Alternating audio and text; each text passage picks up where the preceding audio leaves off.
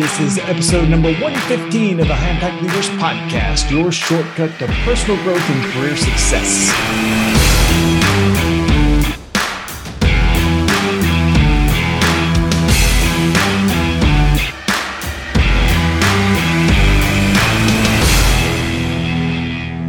Hey, welcome to High Impact Leaders. I'm your host, Doug Staneart of the Leaders Institute, and our goal is to help you build strong teams while growing a successful business.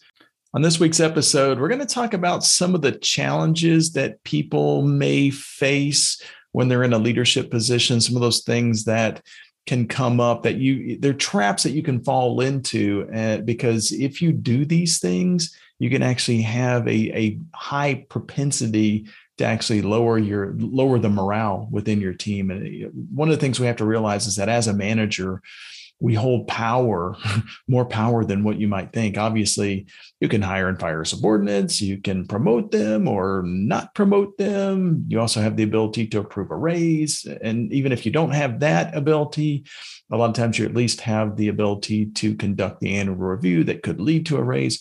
So in essence your leadership skills and your your moral compass have a direct impact on the careers of the people that on your team members, the people that work with you and work for you.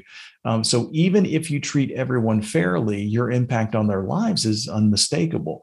This is why having a great boss is really it's the number one wish of most employees. They often rank that above more vacation time and bigger paychecks and less stress and all that kind of stuff.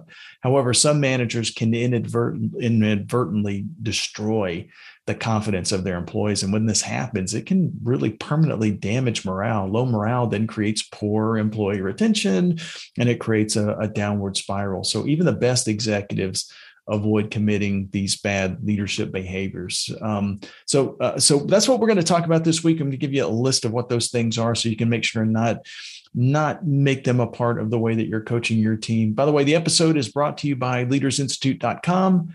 Uh, for details about leadership development or how to create a team culture, just go to our website at www.leadersinstitute.com. And if you have questions or comments for me, you can tweet me at Doug Staneart or contact me via my website at leadersinstitute.com.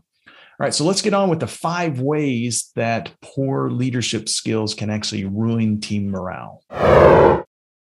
So these are five traps that you you can fall into inadvertently. They're not things that we actually set out to do, but sometimes as we're in the heat of the moment or as stress uh, occurs or as we're sometimes these things happen just in growth spurts um, we've got too many things going on and and we're kind of pulled in a lot of different directions. So you want to be careful not to kind of fall into these traps. So one thing you want to ask yourself as i go through the list of these five things is are you guilty of any of these things? And if are you probably want to make a few corrective actions. Um, the first one is where bosses don't really invest in employee learning and development um, bosses when when you are the leader of your your team you, you really want to invest in the leadership skills of your team as well.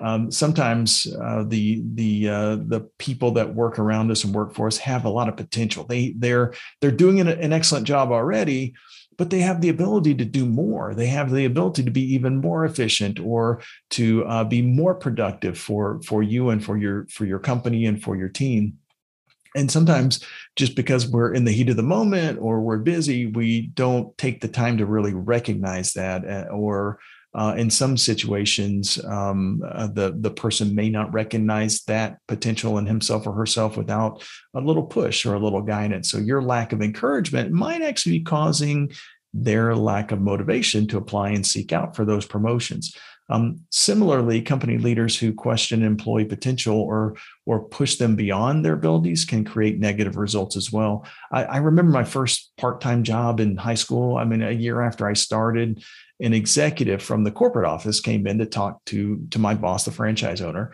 And while he was waiting for the the meeting, he overheard me training one of the the new guys, one of the the people who'd only been on the team for maybe a couple of days. And a few minutes later, he kind of pulled me aside and he asked me if I'd ever considered applying for the shift leader position.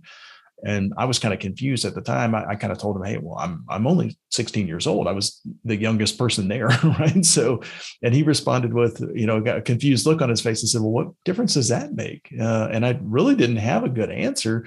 And he he very quickly and easily explained to me that the company that I worked for and had been working for for a year or so had a training system that allowed every single team member to be promoted at any given moment. He pointed to this old VHS player. That's how old I am. That's what was that's what we used back then. Was this VHS player that was in the break room, and it had recorded classes that any team member could watch. Um, and I, it, at the time, I kind of felt foolish because I'd walked by that video recorder. It had, you know, dust and stuff on it, and I'd walked walked by that that system for almost a year, and my boss had never really explained to me what it was or how I could benefit from it. And, and needless to say, I, I was a little hacked off when I I missed out on an easy raise in pay for almost a year just because I didn't even know about it. Um, some managers basically make that mistake. They don't tell employees about professional development opportunities, but um, but a lot of times they'll do it because they don't want to lose someone or train someone new. If if uh, a person in their on their team gets promoted, sometimes they might have to bring in somebody new to to replace that person you just don't want to be that person. don't be that guy. The best way to build a company is to build up employees' leadership abilities. On the opposite side, uh, employees can can come in um, overly confident and seek out roles that they aren't ready for. And great leaders have the ability and and the, the temperament to to um, to uh, to uh, work with those personas and encourage improvement so that they're taking a step in the right direction uh, or encourage a status quo by you know basically ignoring that untapped potential. And so don't fall into that trap right? Um, the second thing the second trap that people that managers or leaders can kind of fall into is poor leadership skills that create employee insecurity. So some leaders mistakenly think that by threatening their employees job security that they're going to work harder, right? More often than not, though, this hurts the overall work workplace and and it will kind of hurt your team morale. By pushing employees, you create an anxious sense of of security, or really you're creating insecurity with those team members. Eventually, the employees are going to hit a breaking point and and an entire team pushed and pushed and pushed to work hard for a sustained period of, of time it, it, they're going to become less efficient as well so it, it's really a flawed way of thinking, and, and it's also a sign of poor leadership skills. So if you fall into this trap, you, you're actually going to just make your employees feel betrayed and depressed and upset. And eventually they'll start looking for jobs outside of the company. So um, your best employees will will leave rather than work harder when there's an atmosphere of instability in the workplace. So instead, their their doubt about their place and and value initiates low productivity and uh, and you'll end up with high employee turnover. Um, I give you a good example of this. When my wife and I first met, she was a catering manager at a big hotel, and the boss, the manager of that hotel, had put in a hiring freeze in order to kind of increase bonuses. Now, unfortunately, the consequences of doing that was that my wife, the lady that was my wife now at the time we, we had just met, uh, but um, she and the other department heads were really overworked. I mean, they they were often they often slept at the hotel in the hotel rooms versus going home even though they only lived 10 or 15 minutes away because it just it took away that 15 minute or 30 minute round trip took away 30 minutes of potential sleep that they could have got. So at times they were working 18 20 hour days and eventually the stress just kind of overwhelmed her. One day um, she just kind of threw up her hands and, and left. So just she'd had it. She'd it, she'd reached her breaking point and the big boss ended up having to probably hire three new people to replace her. So be careful about falling into that trap the third thing that uh, you want to kind of watch out for is where where blame and criticism is placed on the team when something flops. Uh, this is one of those things that you have to be very, very careful, be careful of because things go wrong in the office all the time. Nothing, a, a, new campaign can flop. The media may fail to attend a press conference. A presentation can go horribly wrong. And when that happens, some bosses take immediate immediate action by issuing blame or to start to criticize the, the team members. Uh, and by the way, they just so you know, if if you're seeing this or you're if you're, if you're experiencing this or if you've actually done this, most of the time the reason why we do this is that we're we have a fear of losing our own job. Know, some oh my god i'm going to get blamed for this. I don't want me to get blamed for this. So i'm going to cya and blame somebody else for it right? That, that that's uh, an insecurity in of in and of itself. Um, but if you have good leadership skills though you'll know that you are the person who's responsible for your team's actions. Ultimately you're also responsible for what went wrong so, strong leadership within a company understands this. Um, you, you, have to support your staff members and sometimes take the brunt of the complaints or the criticism. A success, a successful leader will will act like a a protective sibling, like a, a, protective older brother or older sister. On the other hand, toxic leaders often throw people under the bus and pass off blame and, and problems. Um, I, give you a really good example of this. This this happened just last week. Um, I got this blistering email from a longtime customer. Um, now, the, the customer is a longtime customer. The person who's in the position and, and working with us is is brand new. She's only been doing this for a few months, and so as a result, I, I, I think she's still kind of coming into her own as as to what a leader actually does. Um, but uh, the email, like I said, was blistering. It ripped um, one of my team members to, to, shreds, and I was shocked because um, this the the guy who this email was about was one of my it is one of my best instructors, and she was ripping him to shreds for violating a guideline that her company had given to us, and they were pretty simple guidelines and things that.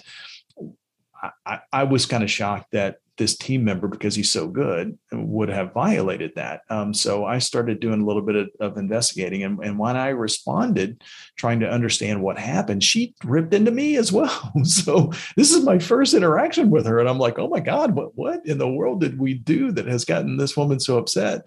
Um, the emails were were really shocking to read. It was it was I, I I was floored. I, I, wasn't sure exactly how to respond, even though I'm in this industry, right? So, of course, we bent over backwards. Big customer, long term customer, great relationship with everybody that we've ever worked with at that company. So, we bent over backwards to try to correct the problem. The next morning, this woman actually sent over an apology. And as it turned out, we had actually followed the process correctly. We had actually sent over some of the emails that we had been exchanging with some of the people on her team. And the problem ended up being a miscommunication between she and her team members and had nothing to do with us at, at all. And I remember thinking as when, when I was reading that apology and what, which that's when it kind of dawned on me that, okay, because up until that point, I'm still worried about how in the world we screwed this up so bad. Once, um, once I kind of read that that email, uh, my first thought was, "Wow, I am so glad not to be on her team." Right. So um, you want to be careful when you lay blame or you start to criticize others, because sometimes that that you might have to eat a little crow later. So be very careful about that. Uh, number four, the fourth thing that you want to kind of avoid is um, sharing employee mistakes with others.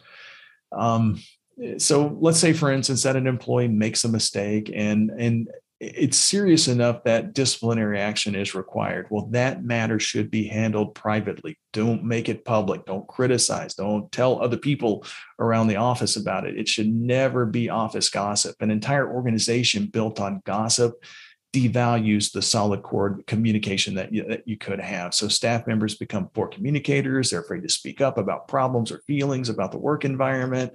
Uh, now I know gossip among friends can be fun. You know, I, have participated in myself at times. However, in the workplace, it's a toxic it's a toxic behavior uh, that causes way more difficulty. And, and uh, I was going to say than it solves, but it, it actually solves nothing in most cases. So calling out a staff member's mistake, either to punish them or to um, make them feel bad or to uh, just just to be critical or to make you feel better it's never the answer so by signaling at singling out an employee bosses can seriously damage that morale and and you may cause some humiliation to that person and in extreme cases it can also cause serious psychological and emotional damage to the, the people that are on your team. So this toxic behavior creates it creates an isolated company culture.